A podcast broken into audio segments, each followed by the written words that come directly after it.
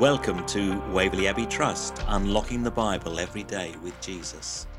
And today is Wednesday, July the 28th, and our subject, I am my Lord's.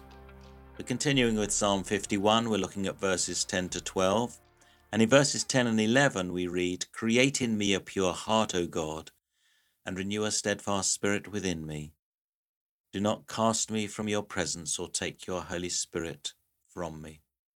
The purpose of confessing to God is so that we can be cleansed and then to nurture and nourish the new heart God promises to all who turn to Jesus.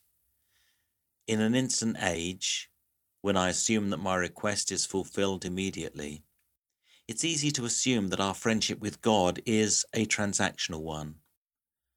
A transaction is the simple purchase of something. However, I cannot purchase nor indeed earn forgiveness from God.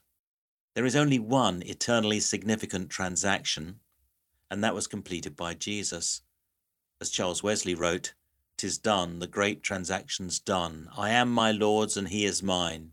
He drew me, and I followed on, charmed to confess the voice divine." No one can add or subtract from God's redemptive work.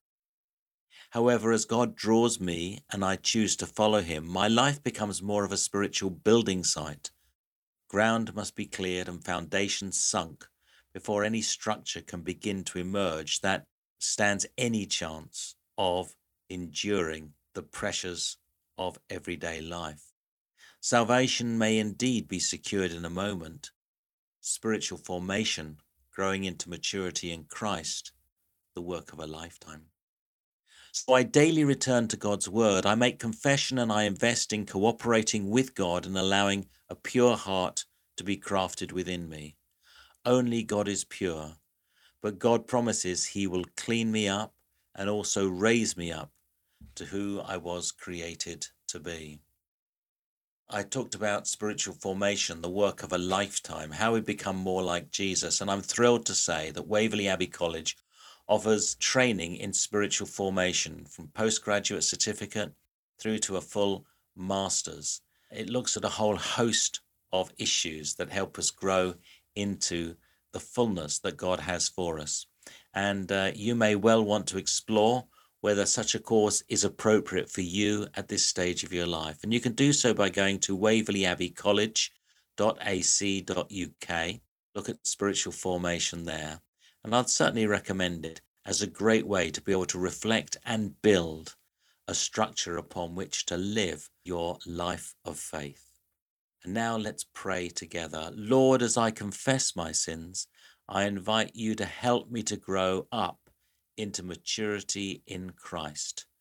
Give me the tools and open the way that I might learn to live and serve you every day. Amen. And there are scriptures, as ever, to look at to fill out this thought a little bit more. Turn to Proverbs chapter 3, verses 1 to 12, John's Gospel chapter 20, verses 24 to 29, and Romans chapter 10, verses 8 to 15. And join me again tomorrow, once again, for Every Day with Jesus. And until then, may the Lord greatly encourage and bless you. But from me for now, goodbye and God bless.